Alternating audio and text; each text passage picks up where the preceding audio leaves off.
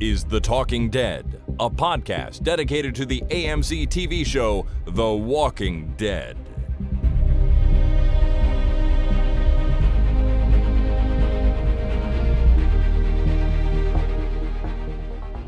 Hello, everyone. My name is Chris, And my name is Jason. and this is The Talking Dead number 507, recorded on Tuesday, November the 24th, 2020.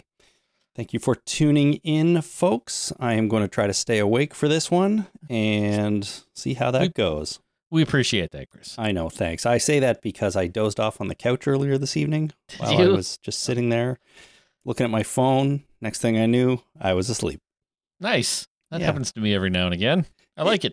I don't mind it, but it's not ideal when you have to, you know, get ready to do this and get back up again and ready to record for two hours. So Well, you got to do 25 jumping jacks and 15 burpees. Is that what they're called? Burpees? that is what they're called. I'm not sure I could do that many. I'm not doing a burpee. I can tell you that. No, thank you.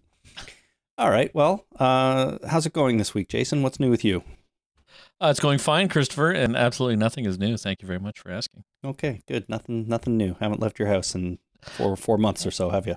No, I leave my house every day, but uh, I work from your- home. You get into your car and then Yeah. drive somewhere and get out of your car and you're back home again. Yeah, it's like a commute. I get up, I get uh, I get ready for work. Sometimes I take a shower, other times I do a horse bath, and then I just uh, you know get in the car and drive my son to work, school. I guess he's he's making wallets. What are you gonna do? And uh, and then I and then I get a coffee and come home. It's like a commute. I mean, sure, it's only twenty minutes, but it's still a commute. Oh yeah, I guess so. I can't believe in one sentence you used the phrase phrase whore's bath and told us your son was making wallets. Yeah. Dude. Yeah, Uh, good times. Mornings right. are fun. I guess so, yeah. Having uh I don't know, having said that, we have a bunch of Walking Dead stuff to do today. Sure, why not? Of course, we've got two new episodes of The Walking Dead to talk about, one of Fear and one of World Beyond, but we've also got some big Walking Dead news to report on before we get to those. Okay, So I want to do that right now. sure. The Walking Dead News. So you remember, Jason, how they said that The Walking Dead was going to come back in early 2021 for an additional six episodes that they're tacking on to the end of season 10. Right, I do recall. Yes. Season 10.5, as I like to call it, but I'm really the only one because that hasn't caught on. So it's just more of season 10, according to AMC. The big news is that they've announced when it's coming back and a whole bunch of information about the episodes. Oh, really? That's that's correct. Here is the general description for season 10.5. In these 6 new episodes, we find our survivors trying to pick themselves up by their bootstraps following the destruction the whisperers left in their wake. The years of struggle weigh upon them as past traumas surface, exposing their more vulnerable sides. As they question the state of humanity, the state of their collective community, and the states of their minds will they find the inner strength to persevere with their lives, friendships, and group intact. So, So they're so they're bummed out. it sounds like it. Yeah, pretty big Yeah, okay. question there. At the That end. makes sense. So we've got titles and descriptions for all six of these episodes, Wow. and here they are. Episode number 17 of season 10 is called Home Sweet Home. Maggie has returned with a story she is not ready to share, even when her past catches up to her. Negan's safety is at stake again. Daryl and Maggie fight an unseen and unknown threat. Flies?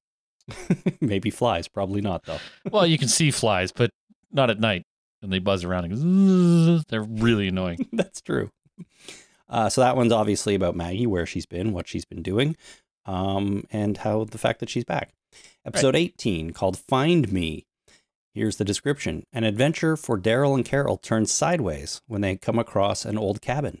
It takes Daryl back to the years when he left the group after Rick disappeared, as he relives a time that only the apocalypse could manifest. So Huh. that one sounds fun. It's going to be a flashback episode explaining what Daryl was doing in those months and years after Rick disappeared and he was out looking for him. That sounds fun. Totally. I think that's that's a good one.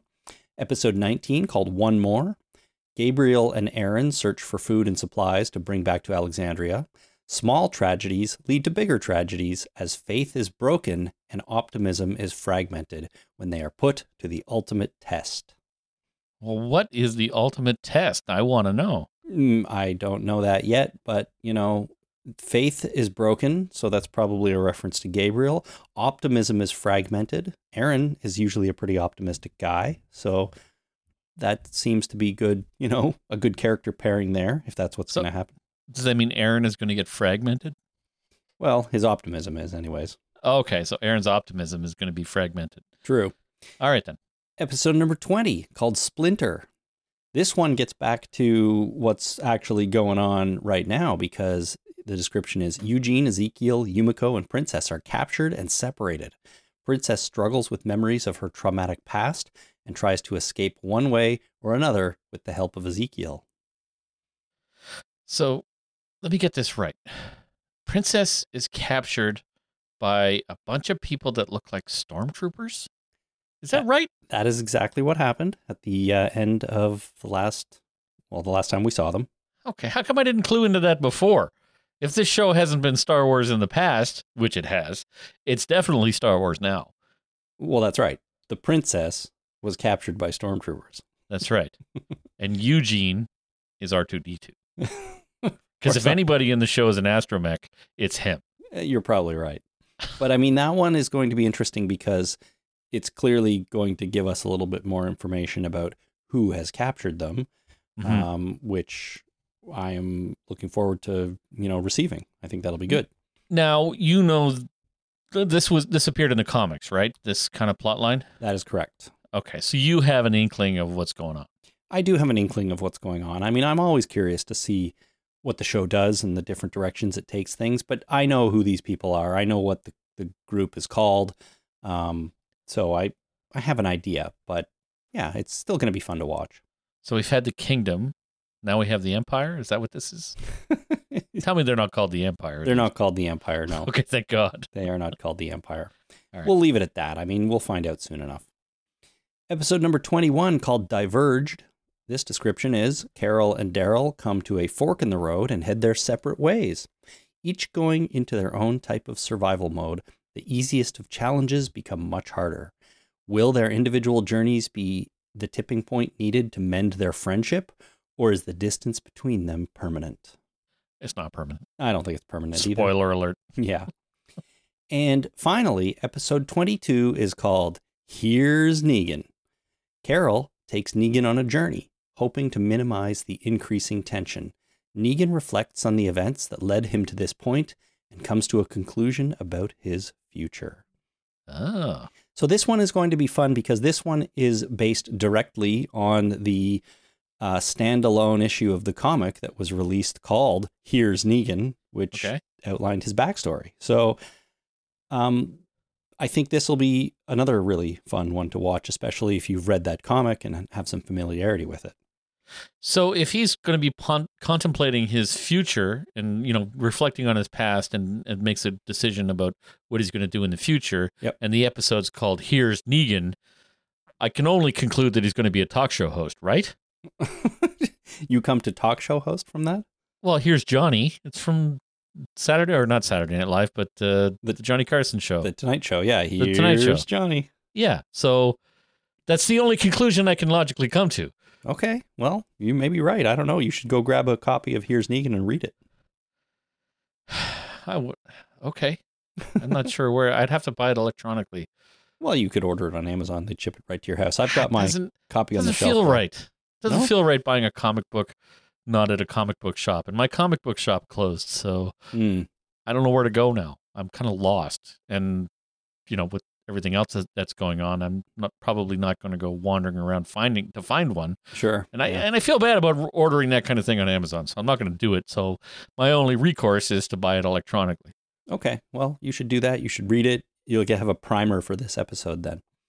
All So that is the six new episodes of The Walking Dead coming. Now, you may ask, Jason, when are they coming back to your TV screen? Oh, you told me already, so I'm not going to ask that, but others may ask. When, Chris? Tell us. Others may ask, and the answer is February 28. 28. That's So- the Is this a leap year? That's not a leap year, is it? No, well, I think it was a leap year 20 last year. no. 21. It's an odd number. It's not a leap year. Okay, so February the 28th, a Sunday, of course, on AMC. And um, they weren't lying when they said early 2021. I consider this early 2021. You know? Yeah, I guess so. It's- It doesn't seem that early, but I guess it's in the first quarter, so it's early. Yeah, it's exactly. But February 28th, that's great. I mean, we don't actually have to wait as long as I thought we might have to wait. I kind of expected them to push that word early through a loose definition and come up with like May or something like that. Ju- so July. Yeah, right. So February 28th, we're going to get episode 17, Home Sweet Home, and then one a week after that for six weeks. So that is exciting. Nice. Now, there are also some new cast members for these particular episodes. Three of them, actually. Two are, well, you know what? They're all pretty interesting here. The first one is Robert Patrick. You remember Robert Patrick? He was in T2 as the liquid metal Terminator. Yes. Okay. That Robert Patrick. I'm going like I think that that's the Terminator guy Uh-huh. and the X Files guy.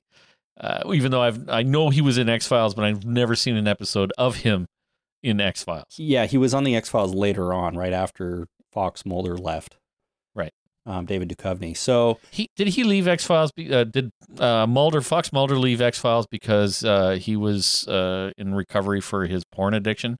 Because I know that that was a thing in X Files, wasn't it? Uh, well, wait a minute. David Duchovny was on another show called Californication, which I- was yeah, similar to that's that. sex addiction. That's Uh-huh. sex addiction. I think Mulder had a porn addiction. Like he Oh, had rooms full of porn because it was the 90s and you couldn't do it electronically necessarily. So he had to, had physical media. So I'm pretty sure that Fox Mulder, correct me if I'm wrong. I never saw these episodes, but I'm pretty sure he had a porn addiction. Okay, well, fair Am enough. I- projecting? I, I don't know if that's why he was, uh, you know, removed from the show, but maybe. Okay. Well, I know uh, I know David Duchovny had was uh, uh, was a sex addict for a while, and I know this character in, in Californication was a sex addict for sure. Uh huh. So, I mean, that's made me makes me wonder whether or not I'm just making up the Fox Mulder porn addiction. I don't know, man. I wouldn't be surprised. All right. well, Robert Patrick, he's joining The Walking Dead as a character named Mays. I don't know anything more about him, Oh, but maybe we'll- some people call him corn. Maybe. I don't know. It's a French joke, everybody. Um, Hilarie Burton is joining the cast as a character named Lucille. So you know who Lucille oh, is. Oh, backstory. We're getting a flashback. We are indeed. So she's going to be in Here's Negan, obviously, as his wife. You know what the interesting thing is, though? Hilarie Burton is Jeffrey Dean Morgan's real life wife. No. They've cast his real life wife as his fictional wife on Huh. The Walking Dead. So the real world and the Walking Dead universe are meshing together a little bit here. Well, I mean, she, okay. So ha- have I seen her in anything else? Do you think? Actually, I- I'm not sure. I couldn't name anything she's been in, but she's definitely done a bunch of acting. So you probably have, you just don't realize it. Okay, so she's a professional actress. She is, yes. Okay, so casting her is probably a smart thing to do in this day and age because they can be in the same room together because they're usually in the same room together. Yeah, absolutely. So, yeah. you know, having that kind of casting has some definite advantages. it makes a lot of sense if they're going to be close and, you know, up close and personal. Uh, they are, anyways. They're really married. So it makes a lot of sense to do this Okay. sort of thing. Well, it makes me wonder now whether or not the the barbed wire uh, encased bat is uh, uh, Jeffrey Dean Morgan's real bat. it right? might be. so I don't know. He, He, he probably lives, has one. he lives right? on a farm, a working farm. So uh, he probably needs a barbed wire bat now and then. Well, I'm thinking he might bring home. You know, if I was Jeffrey Dean Morgan, uh, I think I would probably try and acquire one of those props. yeah, I don't see why not. Yeah, I don't know if I'd go home and make one, really, because I suppose I could. but I don't want to. might. But if I was acting with one, you know, actors tend to sometimes, occasionally, I'm going to qualify that a lot, uh, take home pieces of memorabilia of their time acting, Mm-hmm. right? Whether it's wardrobe or props or what have you. So I assume he's taken home a bat. He probably has. I wouldn't be too surprised to hear that. Okay. Anyways, now his wife is coming to set to play his wife, and Nice. I think that'll be fun. Well, except that he's now got to watch his wife, his real life wife, die in the show, right? Well, we'll see. upsetting. We'll see. Who knows what they do? I you well, she's dead. We know that. we do know that, but will they depict that on screen? I don't know. Well, they have to. Probably. They have to. Probably you're right. So, I mean, that's that's I, that kind of bothers me that you they would have to do that. Well, It's long- like when they get an elderly character to play, or an elderly actor to play a character that dies of old age. That's got to be hard. I, I It's got to be know. hard for them to do. Maybe, but they're also acting, and as long as they're okay with it, then I'm okay with it, Okay. right? Well, you know, the, John Spencer on The West Wing, uh, who was Leo McGarry, he uh, he had to act that he had a severe heart attack, and then you know he eventually died of a heart attack. It's it's heartbreaking. It's Sorry, I didn't mean to pun to have that as a pun. It's actually serious, and it, it makes me a little bit upset that he had to act that and then live it in real life. well, sure, but you got to be able to separate real life from acting. That's why they're actors. This is what they do. Okay, well that helps. Thank you. okay, that was easy. I got one more here. One more new right. cast member. Sure. Okea Eme-Akwari. And I have no idea if I'm pronouncing that name correctly, so I very much apologize. But he will be playing a character named Elijah, who is Maggie's mask wearing ninja friend. Oh, So uh, they've cast an actual actor for that. So that mask is coming off. We're going to see that person. wow! And there you that. go. This I mean, the, obviously it's an actor, right? Like they're not going to. It's not a CGI character, so there's obviously a person in that suit. right. So they don't have to show them without the mask on. No, I know that, but this is a Michonne situation, right? Where we've seen this character on screen. It was just a stuntman or a stand in for now. They've cast the actual actor to play this character, Oh, yeah, I gotcha. right? So there you go. Now this uh, this guy was in Cobra Kai, which I know you haven't watched, and I've only watched a few episodes of, so I haven't seen him on the show, but that's where people will know him from apparently. Cobra Kai. Is that any good? You've seen a couple episodes. Uh, I've seen four maybe of season one, the first four, and it is good. I I think uh, I liked what I saw, and from what I hear, it just gets better and better to the level of amazing. Like very very good. I've heard. Do you have to have seen the Karate Kid? Um, I I mean it helps, but probably not. No. But you know what? Well- Karate Kid is good. We rewatched the Karate Kid before we started Cobra Kai. That's a solid movie from the 80s. Is it? Yeah. Because I've only seen it once, and I think it was in the theater when it first came out, and I've never seen it again. Well, and it has my um, favorite Elizabeth Shue in it, so uh, I could watch it a lot. But it's good. It's a good movie, man.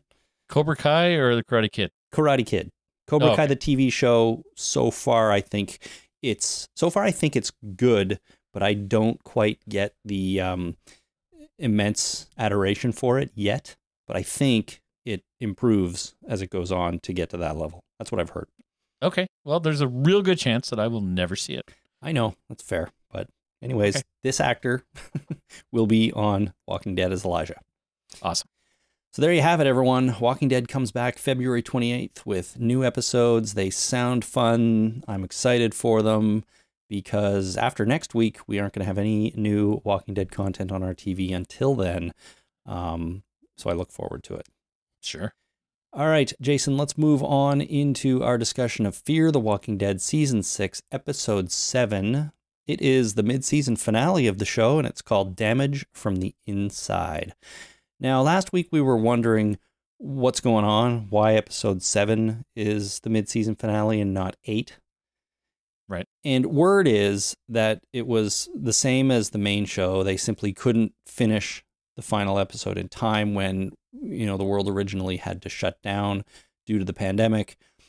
Um, my only question there is, you know, I think I heard that they resumed production in August, and you're telling me that they couldn't finish one episode in like three months. So I think a decision was made somewhere along the road that okay, maybe we can, we could finish episode eight, but we're not going to. We're going to simply go with seven as the end and start up again with eight later on. But it was the pandemic again that screwed them up in any case.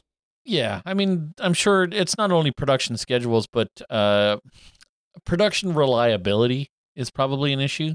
Like you have good intentions and you want to set things up, and uh, you know you plan for things, and then things fall through, and you have to go to your plan B and your plan Mhm. C and your plan D, and uh, it's just this is such a colossal pain in the ass uh, that why don't we just work with what we've got now and shut it off at seven?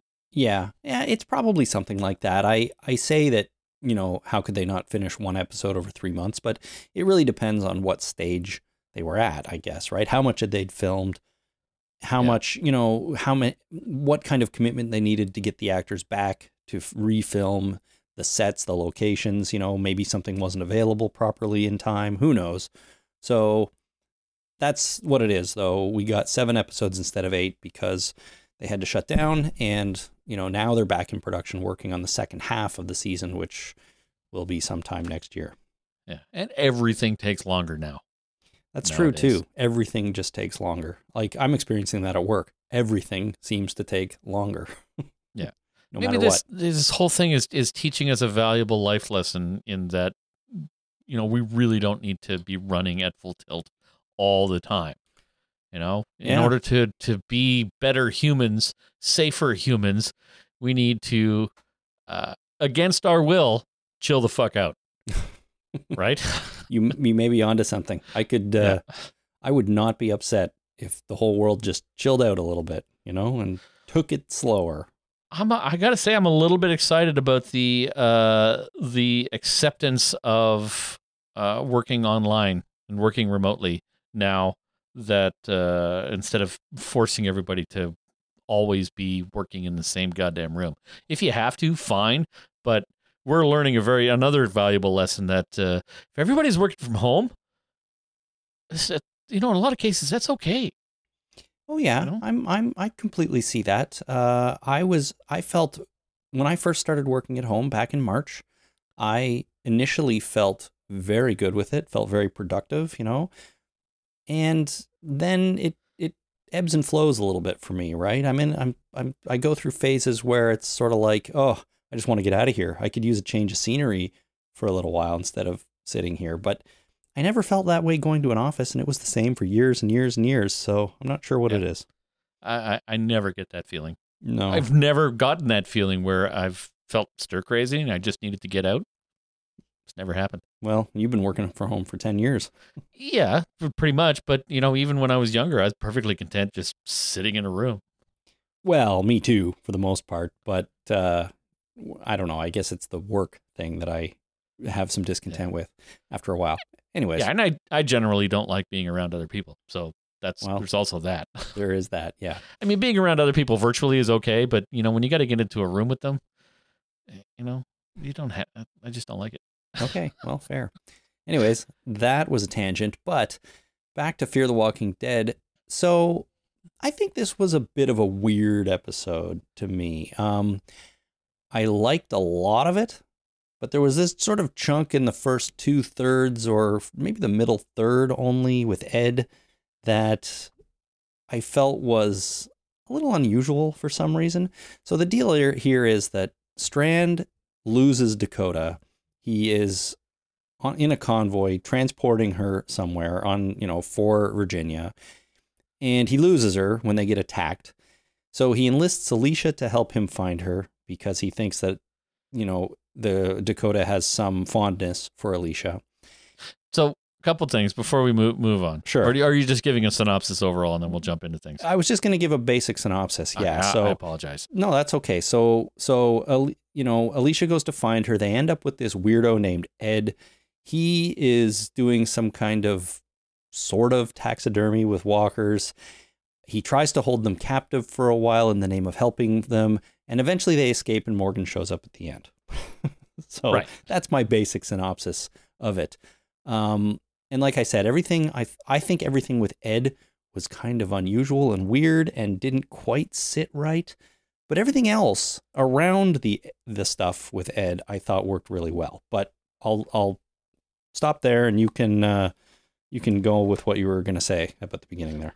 Well, I got two things. One is it had I hate when they do this, but they had that exposition moment at the beginning where this horse comes running back. Like they're on they're on this in this convoy. Yep. They have an escort and you know Strand is in the truck with Dakota and uh, everybody else is on horseback. And then this riderless horse comes back and somebody else that was Terry's horse. He was scouting ahead.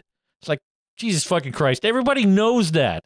Like, why are you it- that just that exposition? That kind of that shit annoys me. There's got to be a better way to write that.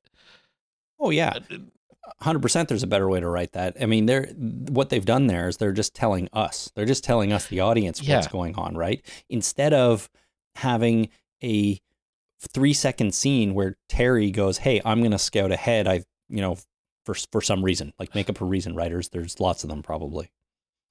Yeah. you I know. mean, yeah. I, I, anyway, that kind of thing annoys me. And the, and the second thing is, uh, Strand enlisted Alicia. Didn't he send Alicia as far away as humanly possible, so that she was like super far away from him? Well, and that's the thing. That goes back to episode number two, which I had a hard time sort of figuring out Strand's motivations in that episode and why he wanted them to be together and then he wanted to send her away. But ultimately, he does. He sends her away, and it looks like her and Charlie have been manning some kind of watchtower somewhere, and they've been there for weeks, they say. Yeah, it's like a fire watch, but it's a zombie watch. Exactly. So You're that's looking what for been doing. zombie outbreaks. but it couldn't have been that far away because they were within radio range. Although, you know, on this show, I shouldn't put too much stock in that. Everyone's always within radio range, no matter where they are. I'm surprised she didn't fly over in a makeshift plane that she built her on her, herself while Yeah. she was bored. Hey, this isn't season five, okay? This is season six. Things are better now. I know, but it just it seems a little convenient that uh, he sends her as far away as I'm going to send you as far away as I can, and yet she's right fucking there when he needs her. I know. I know. It's it's it's just kind of not paying attention to the details, sort of, or or breaking their own rules in a way when they do stuff like this. Yeah. I mean, I guess they could have glossed over like two weeks, right? It could have been two weeks later that the next scene happened. Oh, when he radios her and it takes her two weeks to find him. Yeah, yeah. I mean, it could happen, right? oh, it totally could happen. I mean, it didn't, but it could. Yeah. Anyway, that kind of shit annoys me. Uh, overall, I thought the episode was a little bit disjointed, but I guess it was okay. Yeah, I think it was fine. I still think season six on the on the whole has been actually quite great. You know, Fear has had a complete 180 from last year because it's gone from pretty terrible to pretty good. One of the better seasons, I think. So, even though disjointed is is a good word for this episode, um, at, at least when you think about the, all the Ed stuff, um, I still think it was it was okay. And some of the stuff we got towards the end, I really, really enjoyed. Um, and and yeah, uh, so so fear, you know, they've done a they've done a surprisingly good job with this first half of season six. All right, well, good job. And then and then Morgan's uh, Alicia asked Morgan, "Where is this place?" Because Morgan was talking about this special place that he found where they could all go and be happy together forever with no repercussions, and uh, they'll never find them. Uh, she said, "Where is this place?" And he says, "It'll be easier for me to show you." Like fuck bullshit. I would I would jump all over anybody who ever said that. It's just like you know, give me a one word sentence. Oh, it's in a drained lake of a uh, a dam. Yeah. You know, holy shit, that was easier to tell you than than to show you. so why so why do they write lines like it's easier to show you then? What's what's the reasoning for that if you're a writer on this show instead of writing something like it's a drained lake, it's protected by a dam. If you look on a map, you will see a lake, not somewhere we can live. Suspense, drama, like it it adds kind of maybe it adds drama between the two characters because we have a an unresolved discussion. I don't know. Or is it like an in show thing? Morgan doesn't want to reveal too much to her yet because he's not sure if she'll come. Well, why the hell doesn't he say that? It's like I don't want to reveal. Yeah. I don't want to just say it out loud right now. I don't know who's listening.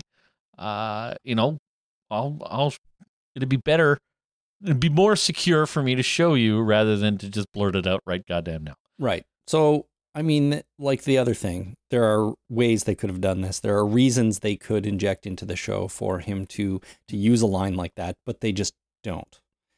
Yeah. And you know, that's a writing problem, I guess. Yeah. And I, I kind of try to live the opposite in my life, Mhm. right? If something happens, like the time my uh, Jasper got a big nasty cut on his forehead at preschool, he fell and he got this big cut and he needed to go to the hospital and get stitches, right? So we, you know, I bundled him up. Jenny came. We all went to the hospital. They didn't put stitches. They glued his fucking head together. Yep. Anyway, it was pretty interesting. He was great that day. But I called my mom afterwards to tell her what happened. And the first thing I said was, Jasper's okay. Right. And then I told her the story. If I was just about to, you know, start the story, Jasper was at school and he tripped and he fell and he hurt himself really bad. You know, in her mind, it's like, is he fucking dead? Is he dead? Right. No, he's not dead, right? You know, you start with the conclusion so that they can relax a little bit. Like, sure, that kind of that would amp up your emotions. Sure. Uh, you know, you know, Jasper's okay. It's like, oh shit, what happened? But it, you know, at least you get the conclusion of he's not dead, right? So Yeah, yeah. I try and live my life the opposite of the bullshit that you know writers write in TV. Because right. they're trying to build drama. I'm trying to alleviate it. You're trying to diffuse the drama. Yeah, if I can. yeah. A lot of times it does not work. I've been in that situation before where you start at the end and then fill in the details. But you know, I yeah, guess or like the time that I got swatted, right? Mhm. A whole bunch of police officers broke down my door and put me in handcuffs and then searched my house uh, and then didn't find anything. And then there was officers in my house for like four hours.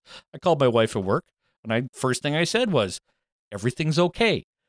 There are police everywhere. you know, at that point you can start telling a story. right. But you know, you start with everything is fine. Yeah. I'm fine. Everything's fine. The door's broken. There's police everywhere. Let me tell you what happened. you know, unless you're using that story as part of your stand-up routine, then start at the beginning and go to the end. Yeah, but uh, you know, even I guess TV shows and movies do, you know, have structure that way, right? Mhm. They start with the cold open of something happens, or you see the conclusion, and then they spend the rest of the time building up to that conclusion, Yeah. right? Like, oh shit, I wonder what happened. I wonder how the how we got here. You know, it is a storytelling mechanism, but uh, I try and use it to not have drama rather than to build it. Sure. So ultimately, to answer your question, I don't have any idea what the writers are thinking when they write lines like that. I yeah. don't. You know, I, it, it must be for something like that, though. Just keep the drama going. But let's talk about Ed a little bit. So Ed, Ed. is he? You know, he he has Dakota. He he. Alicia comes into his house looking for her. He drugs her, um, for no reason, in my opinion. Uh, Well, I mean, I mean, they kind of explained it that they, uh, he Ed thought that she caused the uh, the kerfuffle. Yeah. on- uh, uh, for the convoy. She, she so she thought that uh, that Alicia was the bad guy. he, he thought Alicia was dangerous. That's right. They kind of did, but I don't know. It's it felt so weird to me because he injects her with something, and then for the rest of the time he's pretty friendly, at least for a while, until he becomes this weirdo Dr. Frankenstein who is taking walkers and he's adding like horns and animal parts to them and his whole point is to create scary walkers as if they're not scary enough already to keep people away. Well, it's, the crazy factor, right? Like if you see a bunch of zombies wandering around, you're like, okay, fucking zombies. But if you z- see zombies with goddamn antlers on their heads coming out of their heads, you're like, Jesus, somebody built that. They're fucking crazy. I better get out of here. Yeah, I'm not going anywhere near that place. But he had a good line when he injected Alicia with the with the drugs. He said, "This won't hurt as much as you think." right. It was a good line. I like that line. Okay. Well, he he said it was just some animal tranquilizer that you know she'll be fine. Like any good taxidermist would have. Don't they use? Do they? They don't kill animals in order to stuff them, do they? Nobody hunts, and, and so maybe if he maybe he tranquilizes it to bring it back to his to his. But I mean, if he, whether he's going to eat it or taxidermy it, it's dead. So I don't know. He's a fucking serial killer. That, that's the only conclusion. Like, sure, he may be a taxidermist, but damn it, he, you know, he he murders people and cooks them on the side. Maybe. Well, the reason he does all this, he reveals, is that the first time he did it, he was doing it with his wife and daughter. He thought he could keep them safe by doing this, but one of his modified zombies got loose and killed his family. And so he created the very thing that destroyed his family. It's truly mm-hmm. tragic and ironic. Yeah. Right? That's that is what it is. But he, you know, so he wants to keep them safe because Dakota reminds him of his daughter and this and that. And you know, we've sort of touched on these things before in other episodes and, and other shows. Uh, but ultimately, he is then killed by his modified zombies, um, even though he's mortally wounded at that point. But that's it. Then the girls are free. And at that is the moment when Morgan shows up. And I thought everything after Ed was dead was really pretty fantastic. I loved Alicia reuniting with Morgan. I thought the look on her face when he steps into the doorway was really good. It was sort of disbelief mixed with confusion and a little bit of happiness at seeing him. And, and I thought uh, she did a really good job there. Uh, they have a conversation about Emile. Remember Emile from the first episode, the bounty hunter? I do. Yep. And she keeps asking, Who's Emile? And I thought that was funny. Yeah. right. Um, and then the two of them have a debate about whether to use Dakota as leverage with Virginia for the release of their people. Like, should we trade Dakota back for our people? Right. And this is Morgan's plan. This is what he wants to do. But Alicia says she'll have none of it. And I loved her reasoning, right? She says, Why would we do that to Dakota and turn her against us now and basically create something that might hurt us later? Which was exactly what happened to Ed. So there was a good uh, thematic parallel there. And, you know, sure, it's a little bit on the nose and kind of obvious, but I enjoyed it. I gotta say, I didn't mind it at all. So let me ask you a question about Ed. Okay. All right. So let's say uh, the apocalypse, not a zombie apocalypse, but the end of the world has happened, and uh, I'm holed up in my house with my family, and I'm surrounded by bears. Right, there's bears everywhere, and I'm worried about going outside to try and find food or whatever, what have you, because there's goddamn bears everywhere. Of course. So what I decide to do is protect my family by taming a bear. Uh huh. So I go and kidnap a bear and bring it into my house in order to try and tame it. And then the bear kills my family. Right. I don't think it was very smart to bring a bear into your house or into No. my house. No, no. So definitely not. why would you why would you bring a bear into your house? Why wouldn't you, you know, there's got to be another house around or maybe a shed or something a little more uh, you know, I thought I could protect them because I you know, the bear seemed friendly. I put a muzzle on it. I brought it into the house. I forgot it had claws.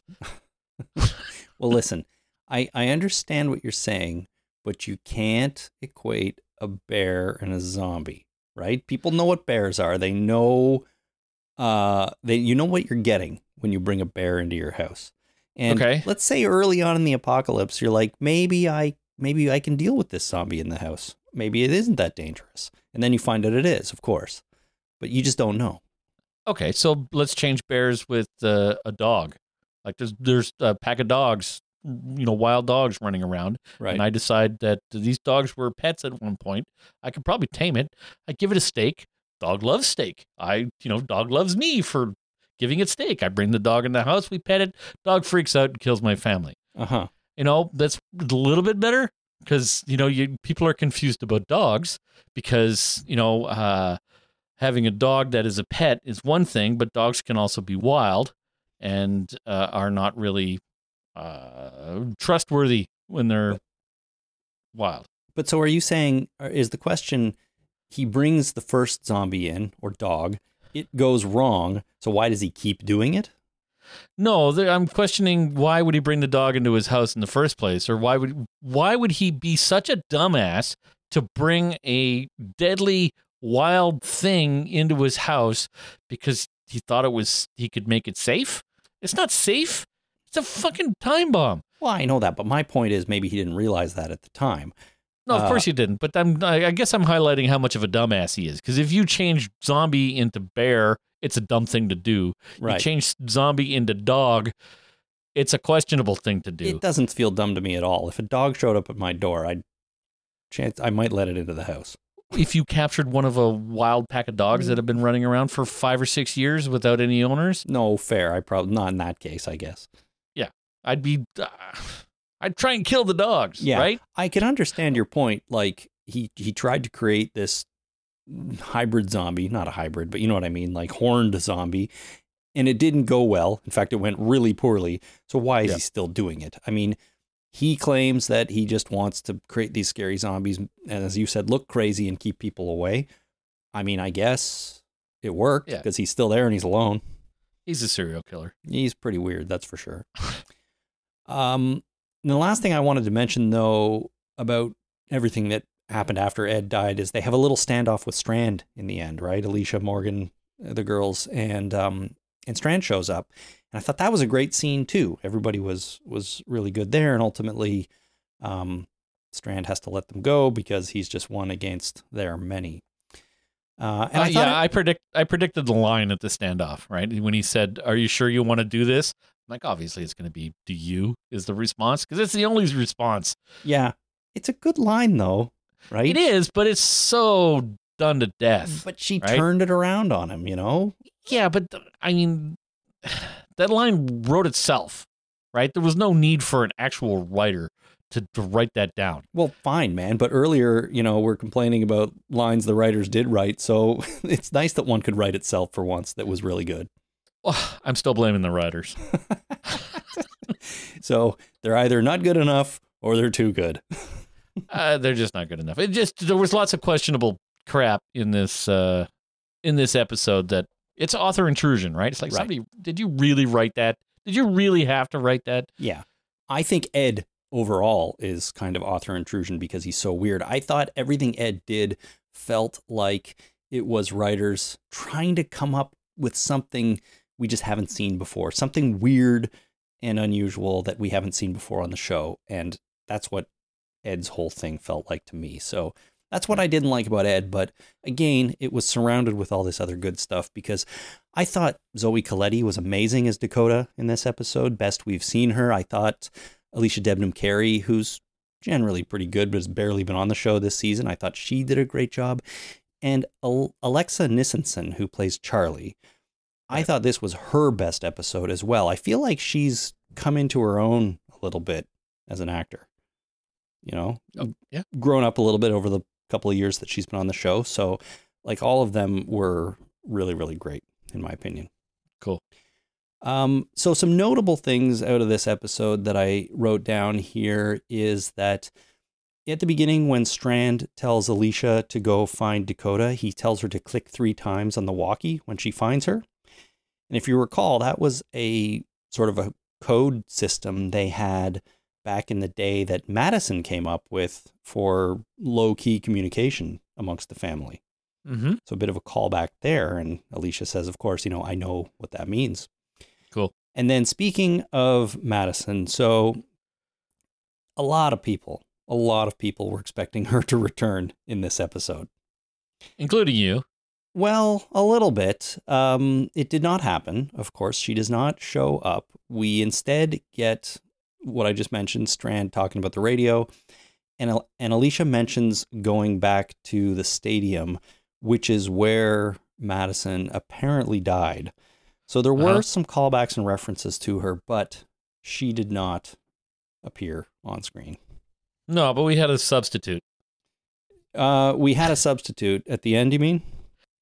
Yeah. We did have a character uh, reappear out of nowhere, and that, of course, is Grace.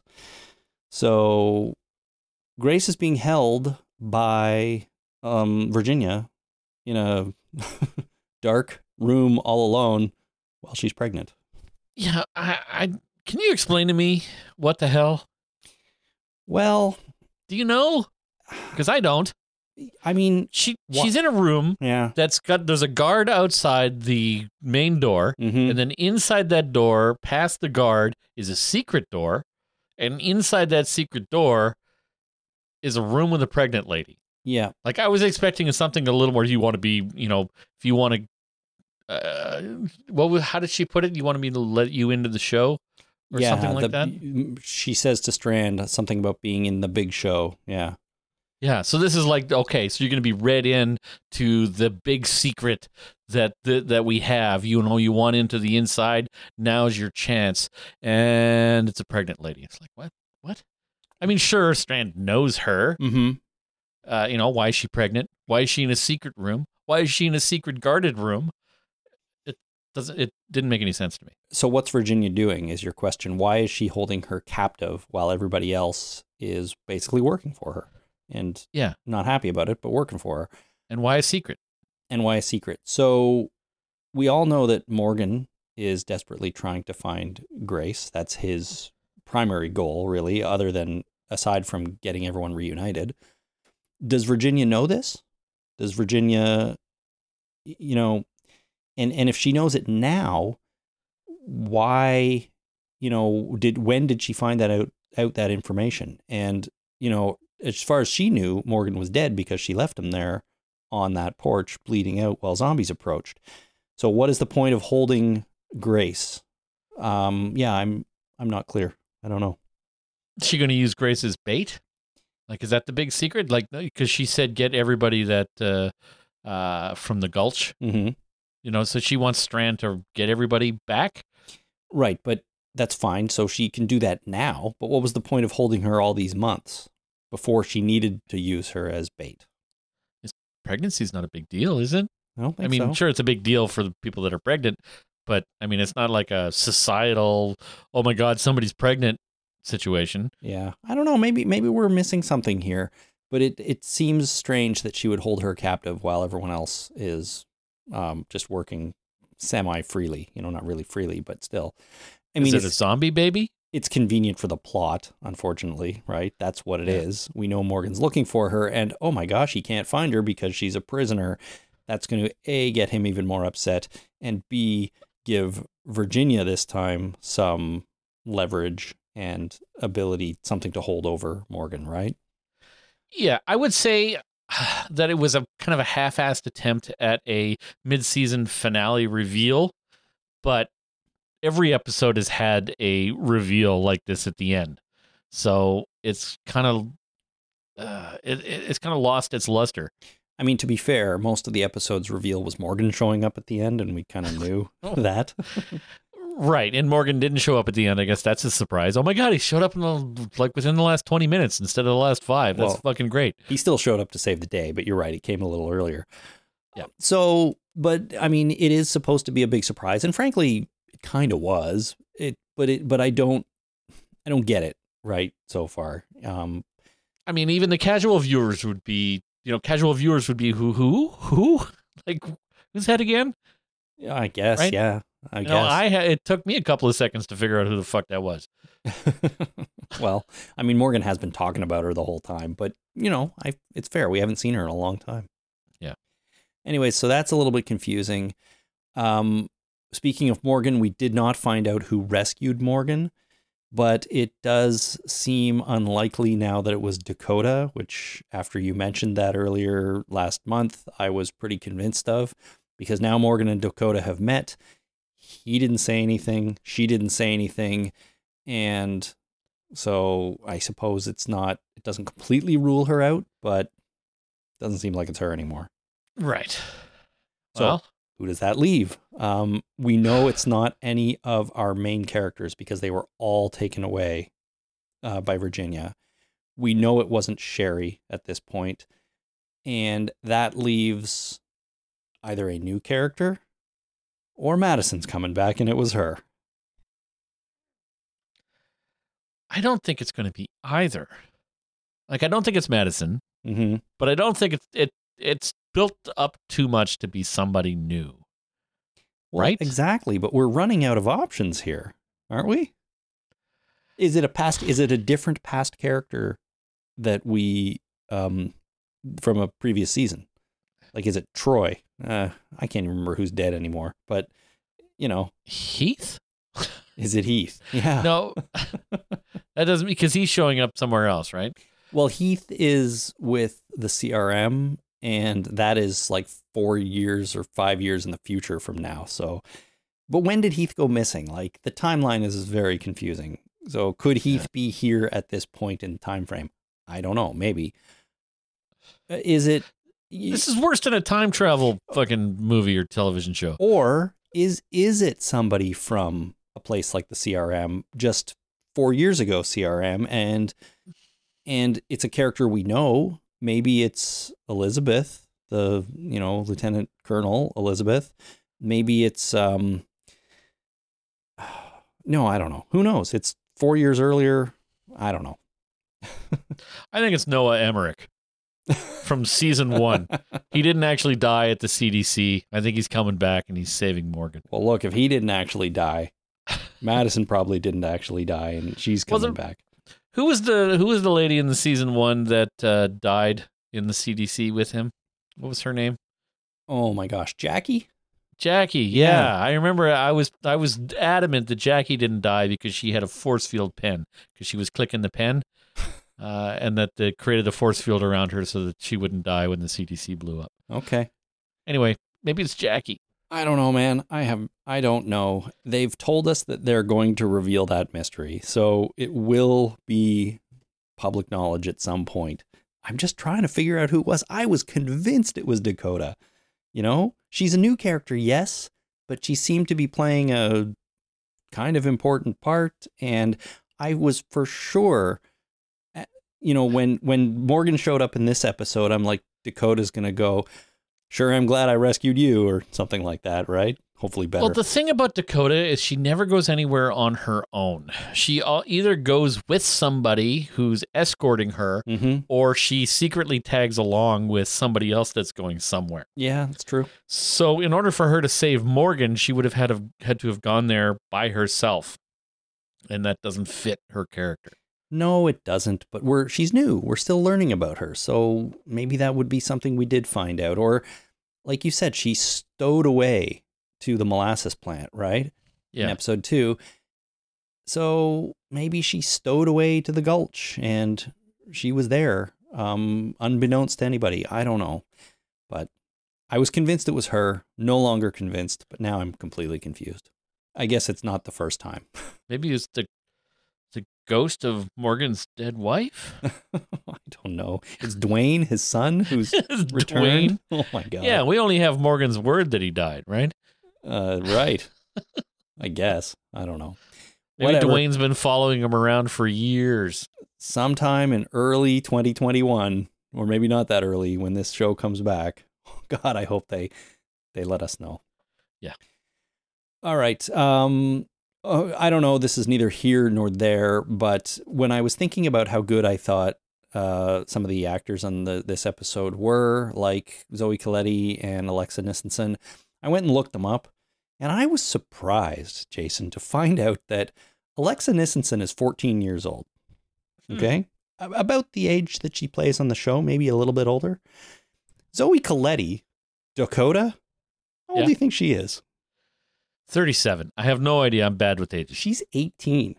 She's Oh, okay. She's four years older than Alexa Nisenson. If you put them beside each other, I would have said it's the other way around. I think Alexa looks much older than Zoe. Weird. Um, but I don't know, just something I found interesting. How old is Soph now? My daughter Sophie is 13. Okay, so about that age. Yeah. But but I don't know. She looks her age, I think, but I'm sort of No, uh, I'm just saying that she should be a professional actress. Oh, fair enough. That's She the should. case. Well, in any case, um, don't make the mistake of going to Zoe Colletti's Instagram page because it will make you feel uncomfortable. I'm not sure I've ever gone to an Instagram page. Well, I know you're not a social media guy. How do you get there? Is it like Insta- Instagram.eu or something? uh, yeah, try EU. I have no idea what you'll get. .io. That's the hot thing these days. Is it? Yeah. I don't know from domains anymore. Did, do we have a whole bunch of new top level domains? Oh, there's millions of them now. Yeah. Oh, Dot like cool. full words. But anyways. Uh, so that is Fear of the Walking Dead, season six, episode seven. Like I've said a bunch of times, solid, solid half to this season. I was really happy with it, and we'll get more Fear uh, sometime in the new year. Cool, cool. We are going to take a very short break, and when we return, it will be time to talk about The Walking Dead World Beyond, episode number eight. Stay with us.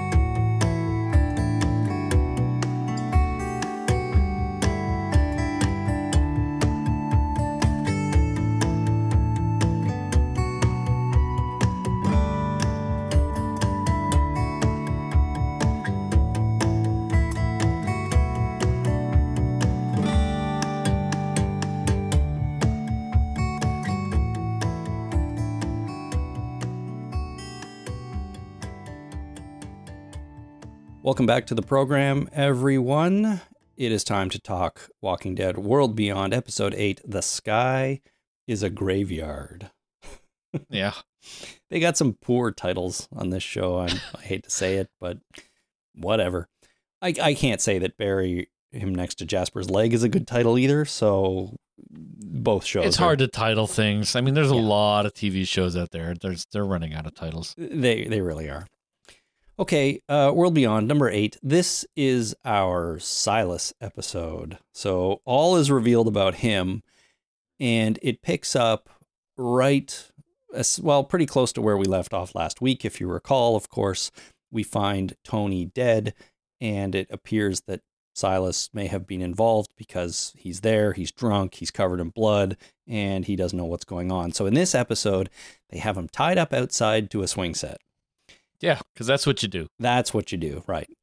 And he claims that he doesn't remember what happened. Um, but basically, the point of this episode is that we learn, the audience learns what happened between him and his father that led to him killing his own father. Now, he, he was zombified at the time, but the deal is his father was abusive. Silas at one point snapped and attacked him. And Silas ultimately has to rescue his mother from his zombie father, kills his dad, which sort of makes his mom terrified him of him, and he kind of loses both his parents on the same day. It, yeah, okay. Go ahead. Go ahead.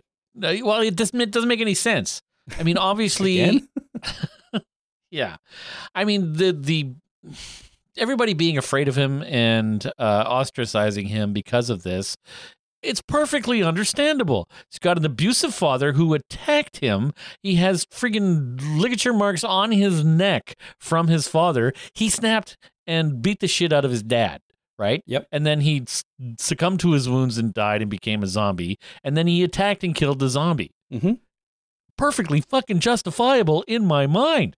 I mean, it- it's it took a long time for them to draw this shit out. Like it was like 30 seconds and then cut away. Yeah. And then it was 30 seconds and then cut away. It was excruciating to get the actual story out of this goddamn episode. Yep. But once it was out, it didn't make any sense. It's like, yes, absolutely.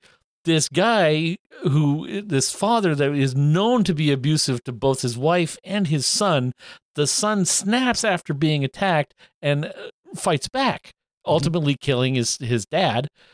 But okay, I mean, he, this guy deserves therapy and some hugs rather than being ostracized and and shunned. Totally. I completely agree with you that it's not un I mean, killing someone's never reasonable, but I understand what you're saying, but it it's still traumatic, right? It's traumatic for the mother, it's traumatic for Silas, and that's why she wouldn't support him after this happened, and it's why Silas has the emotional problems that he does. And Yeah. apparently he experiences these blackouts where he can't remember everything, right? And conveniently, he had one when Tony was killed, and so he doesn't. He claims to have no memory of anything. So yes, it's understandable, but it's still terribly traumatic for everybody. Yes, Right. Well, I, I assume, but Well, I don't know. I just I don't think the reactions are justified. I, I- think I mean it's not it's not the seventies. Right, if it was just that happened in the seventies, uh, you know, social pressure would be like, "Yeah, you're an asshole," because everybody's dad was supposed to be abusive in the seventies. I mean, it was part of uh, how you raise a child. You smack him around a bit when he gets lippy, right? I mean, I was born in the '70s. I I never got smacked around. Well, okay, well, you know, it was a different time. I did most of my growing up in the '80s and '90s, though. So Yeah, well, maybe you weren't. I guess my point is that we've. I think I'm hoping. I don't know if I. I'm I'm shooting myself in the foot here. I'm hoping as a society we've grown beyond uh, the bullshit where we where somebody has this kind of traumatic past and we ostracize them because of it. Right? Oh, yeah. It feels bad that this is happening or they're depicting this as happening uh, when uh, a different reaction is warranted here I agree with in that. my mind. I, I So- totally agree with that. Silas needs help. He doesn't need to be tied to a swing set. On the other hand, they think he may be dangerous. And Yes, but his history is not get blackout drunk and go and kill people, right? If that was the, what happened in the original in in the backstory, that's one thing. But you know, he gets drunk and he gets attacked. He, you know, he he uh, he blacks out when he gets attacked. It's a defense mechanism Mhm. for when he feels threatened. So if he's blacking out and doesn't remember what happened, to me that means he felt threatened. There was a threaten. There was a Right. threat there that we need to deal with. Not he tends to get blackout drunk and beat the shit out of people. I've known people like that. They're not good people. no, no. But I don't think that that is just is uh, you know the history here. No, you're right.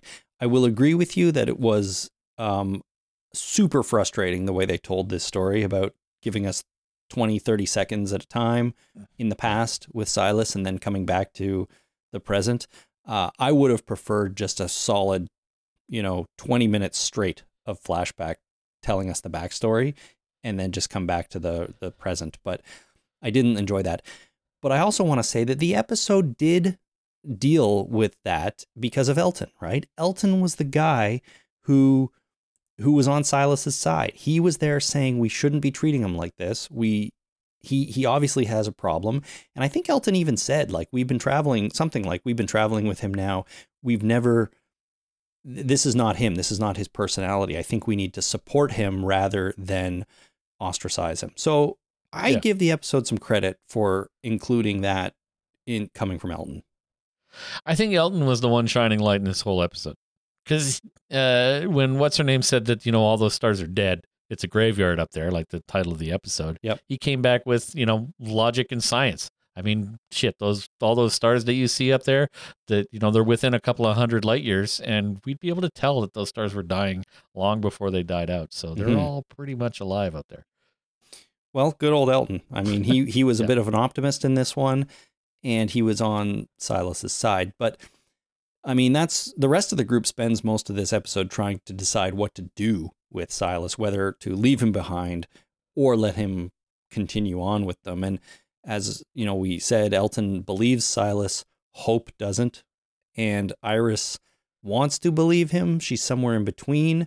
Um, and Silas, you know, he's pretty low key, but I do think he um really isn't I mean he he, he hates himself for for having possibly done this and he thinks he did do it, right? Like he he he says I I must have done it, like I was there.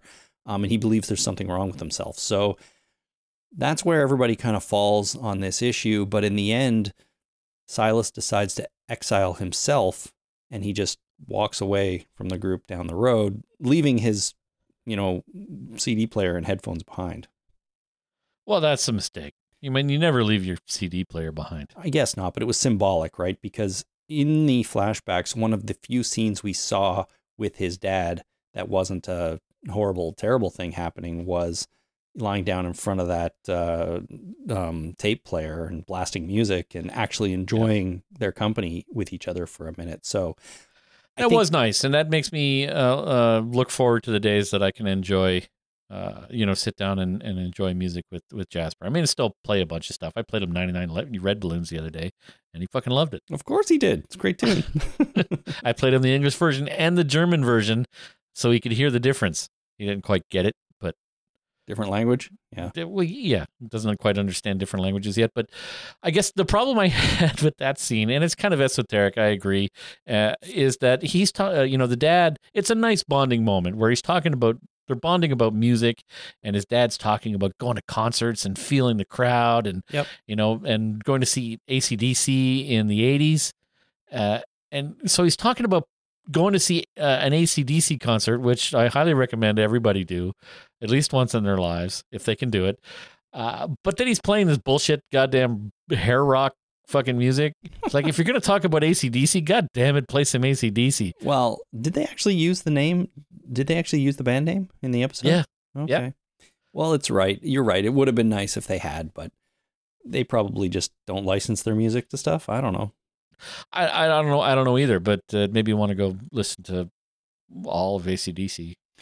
well, do it, but just they have a new album out right now, and I put it on, and I didn't think it was very good. So Go to the Really? old stuff. Yeah. Uh, yeah.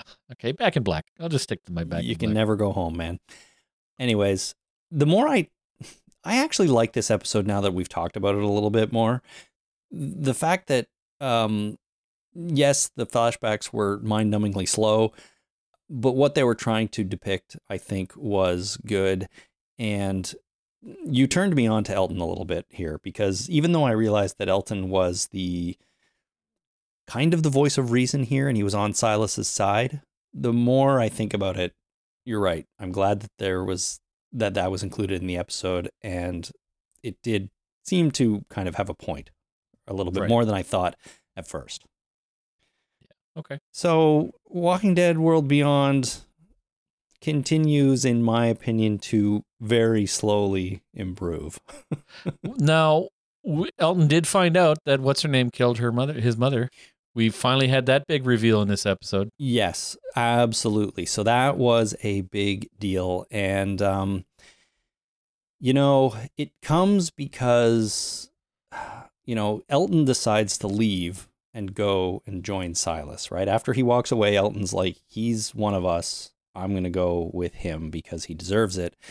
And he's thinking that if nobody goes after him, Silas will spend the rest of his life under the impression that nobody believed him and living a lie. And and believing that he killed Tony, right? Right. And he tells this to Hope. So Hope says realizes that you can't let someone do that. You can't let someone go through life living a lie. So this whole idea convinces her to admit to Elton she killed his mom and she does. I kind of liked how they revealed this. I've been kind of pissed off about this whole thing since the since the get go. Yep. But uh, there was that aspect to it that uh, you know you can't uh, live a lie and propagate a lie, and uh, the fact that Elton is uh, had mentioned that he's you know he's still looking for his mom. She might he's, uh, she might still be out there, and she's basically was compelled to say she's not out there. I know this. Mm-hmm. I killed her. Right. So it is, in a way, it's couched in a, uh, you know, the truth is better than lies, and I can't let you, uh, I can't knowingly let you continue something that is f- fruitless and pointless. I mean, the point was that Huck told her no good can come of telling him, and you have to, you kind of have to live that for him, like like hold on Yeah. to that lie for him and protect him from it. But then we get all this stuff with Silas, and Elton goes, "We can't let him do that. We're better than that." And she says, "You're right, we are." And guess what? You know, Yeah. I, God help me, I think they pulled it off. I think so too. I think they somehow pulled it off. In fact, uh, one of our listeners, Daniel on the internet, wrote in. He says, We all knew the confession would happen. We all thought how stupid it would be. But to be fair, they did it brilliantly. and it's amazing that they pulled it off. Yeah. Yeah. So okay, so I'll have to give them that, Uh, and I'll have a little more trust. a little more. It's just But- inching up.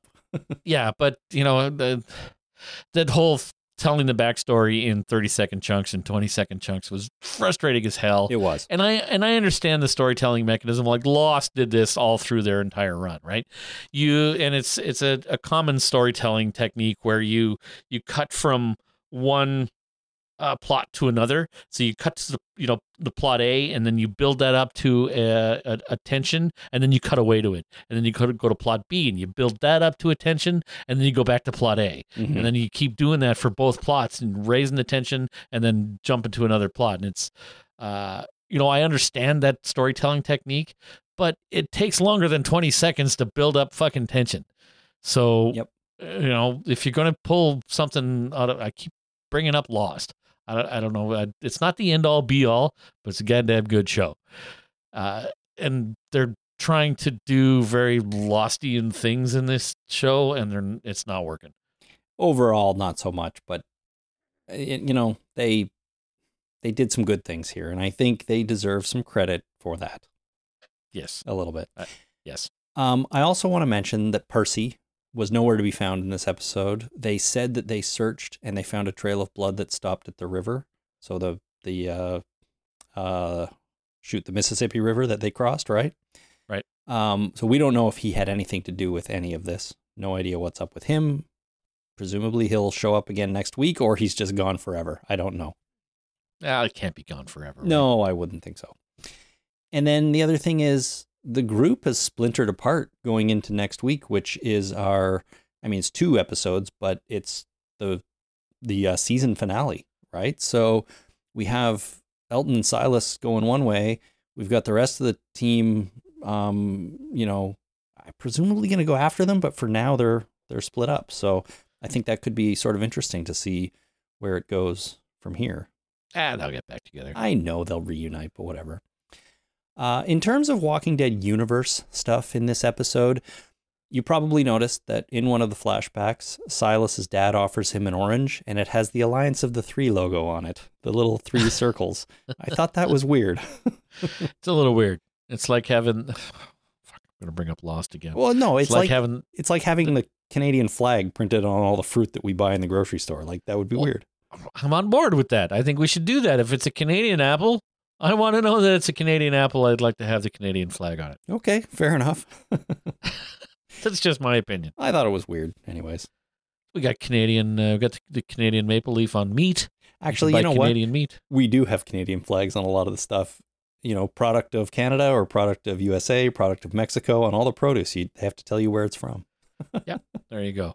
Interesting. Um, what else? We saw Iris working on the CRM code by flashlight one night. She, of course, has made no progress. No, So, of course not. Nothing to report there. it's so ridiculous. I know it is. Anyway. It's so dumb. Um, but then, of course, the big thing is the final scene of this episode, and it is a huge deal because it is revealed that Huck is working with Lieutenant Colonel Kublek and is traveling with the main group as a spy, essentially. spy for it because they uh, have their eye on somebody in particular, right? Right. So Elizabeth asks about the asset, and Huck says the asset is safe. So, Jason, who's the asset? Or what is the asset? They're all the ass hats. that may be true, but who is the asset? Ah, Is it Iris or is it Hope?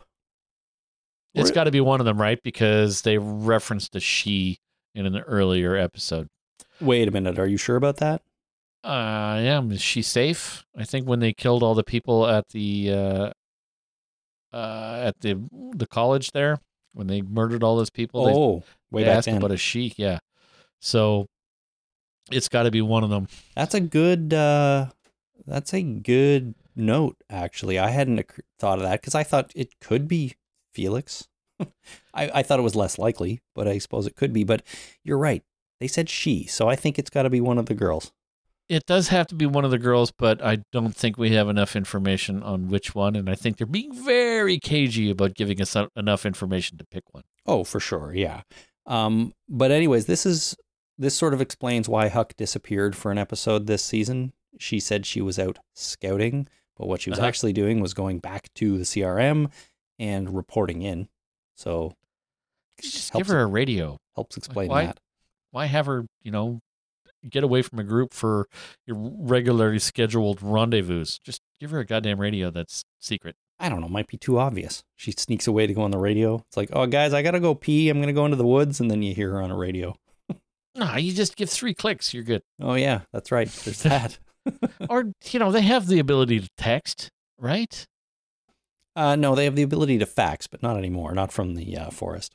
you got to be able to figure out a way. Like the technology that they have now, they can have blenders and, uh, you know, electricity and news and radio and all that kind of stuff. They can figure out a way to send coded text messages over the air. No, they can send coded messages in a notebook, but nobody knows what they mean. So I could make something that send a, sent coded message. If I had the, if I had a an Arduino and a radio transmitter, I could make a texting device that would span ten kilometers, ten miles. Well, I think they're farther away than, than that. But I also, that was actually something I wondered about. Like, she said she was gone for 48 hours. She didn't go on foot there and back in 48 hours. So she must have been picked up by a helicopter somewhere, brought in, reported, and delivered back by helicopter.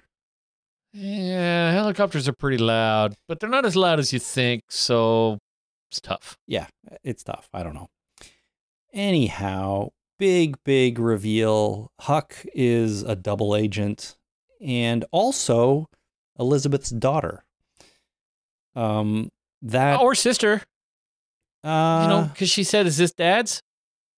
Right. So that could mean either sisters or mother and daughter. well, yeah. Elizabeth offers her a watch. Right, says, "Don't be late." Is that what it was? The watch, and she it was says, a watch, yeah. Yeah, and she says, "Is this? Did it belong to dad?" I took away um daughter. Like, I got sister. really interesting, funny. Yeah. Well, I guess it could be. Yeah, I don't know. Hmm. I mean, what's the age difference? The age difference to me more implied parent child than sibling, but you know, siblings can be pretty different in age these days. They really can. Yeah. So you know, maybe there's seven or eight kids between them, right? There's uh, I've I met this girl once in high school. Uh, she was the third youngest of 22 children. Oh, that's too many. 22 goddamn kids over the span of like 30 years. Way too many. Sorry. That's too many kids, Yeah. in my humble opinion. No offense, family, but that's too many.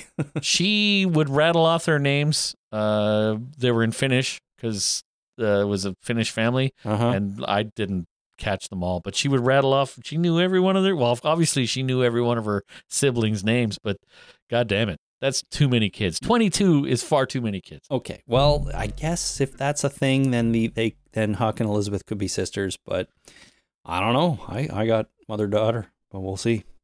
Okay. Um. Now, knowing all of this, do you think it's possible that Huck is the one that killed Tony, and she's framing Silas for it, knowing full well about his history because that's something she can use against him. Um, and I don't know, killed killed Tony to break up the group, and now they're separated, as we've seen. Too many, too many unknowns. If you got to rely on somebody blacking out so that they don't know what they did, that's tough. Unless you know of a very specific trigger. Right. Yeah, maybe. But Huck's been Like, around a while. Like she probably knew um she knew a lot about Silas maybe. Yeah, but if you gotta, if you have to rely on the fact that he's gonna black out at that moment and not know what happened and not know if he killed somebody or not, mm-hmm. that's tough to do. I guess, yeah. But uh, don't put it past this show. Like I think I feel like it's kind of likely that Huck is responsible for Tony at this point. I don't know. It's I, it's stretching reality a little thin for me. okay, maybe, I don't know. Um Bernard, a listener in Toronto, wrote, The last few minutes I saw coming, it was not a shocker, which I don't believe. Come on, Bernard. You saw that coming? Anyways, he says, Huck- Good on you. Huck, yeah, good on you, I guess. Huck killed the guy who was figuring out the maps and codes. So that's a good point. Like Tony was the guy Ah. who figured out the maps and then was they were starting to learn more and so Huck is like, "We don't need you figuring out those maps. You're done." So maybe he didn't black out. Maybe he was just passed out, drunk. Uh yes. Yeah, well Silas, Okay. yeah, but Bernard means Tony was figuring out No, maps. I, yes, I know, but uh, what I'm I'm sorry, I made a couple of logical leaps there. So if Huck killed Tony while Bernard was passed out, Bernard might. Silas. Bernard's our Silas. listener. God damn it! It's been a long fucking day. I'm sorry, Bernard from Toronto. That part I remembered. Uh, Silas, if Silas was blacked out at the time, drunk, then Huck could have killed Tony uh, because he was figuring out the maps, Yeah. and then and then Huck would not have known what he did, thinking he blacked out, but in fact he just passed out. You said Huck, you meant Silas. I know they're complicated God names. damn it! Try to follow along, people. Jason's drunk right now and about to pass out. Blackout. yeah, poss- possibly. Uh, okay, so anyways, big deal. Um, we got two episodes left, and we know Huck is a double agent. Where does it go from here? It'll be exciting to find out who the asset is and what their ultimate goal is here. I mean, I'm assuming, or I did assume that um, that they were, you know, Elizabeth and Huck have some sort of nefarious purpose, right? Yes. what if they're actually trying to reunite the girls with their father for some reason rather than just bring them to the CRM for some bad reason? Like what if they're working with them and they and and we the audience don't really know that yet? I think that's probably the best explanation. Yeah. Now that I think about it, because if they were, if the asset was uh, a thing that they needed, uh, wouldn't the CRM just go and get them? You know, shoot everybody else, get the asset, and get out of there. Right. Ra- But if it's if they're trying to work against the CRM and they're trying to use the asset to bring down the CRM or to do accomplish some nefarious goal against the CRM, Right. that would probably make more sense given the circumstance. It would certainly be another twist, but it is, I think, a possibility, right? We assume that they're bringing them there for something bad and they're they're executing the Civic Republic's will, right? The higher ups, whatever. But I have a feeling that maybe Elizabeth and Huck are actually working against their own community for whatever reason I don't know. So how uh, how many people were at the university enclave? What was Oh, that place called? Nine thousand, the campus colony, nine thousand and something. So Elizabeth killed nine thousand people for benevolent reasons. it's it's a tough sell, I know. so, or maybe she didn't have a choice. I'm not really sure. Yeah, I don't know. I just think that the show might be going for the big twists. I mean, the Huck thing was a twist, and maybe they're going to retwist, and we're going to do the twist all day long. I don't know. We shall be twisted. We shall be, but it all will be revealed, or maybe not all, but hopefully something will be revealed next week at our midseason or our season finale. There's no more after this. It's next week, so. Cool. There you go. Uh, the Walking Dead, World Beyond, The Sky is a Graveyard show is slowly, slowly getting better, in my opinion. Let's look, man. I I have no ill will against this show. I really hope the final two episodes are great and it really goes out on a high note, and that'll get me excited for season two. and hopefully, it doesn't start as total garbage and slowly ramp up to being really good. Right. We don't want that. I hope this is well. So next week on the podcast, there's no more fear, but we've got World Beyond episode nine. It's called The Deepest Cut. Oh yeah. And episode 10, In This Life. So there you go. We will be talking about both of those next week on the podcast. And then there's no more Walking Dead on for a while, so we'll have to find something else to do, but I'm sure we will. Till February 28th. That's the day, February 28th, baby, when we That's a good back. break. That's like a mid-season break. That's that's nothing to sneeze at. It's exactly what it is. That's right. You know, we'll Yeah. be will we be into December next week? Just about, yeah. Um, very close, anyways. And so we get December and January off, and I guess most of February, but that's about what the hiatus has always been. So Yeah. Next Tuesday is uh, December 1st, so we'll be doing the next podcast on December 1st. there you go. Happy December, everybody. Between now and then, though, if you would like to be in touch with us, you can do that by checking out our Facebook page at facebook.com slash the talking dead.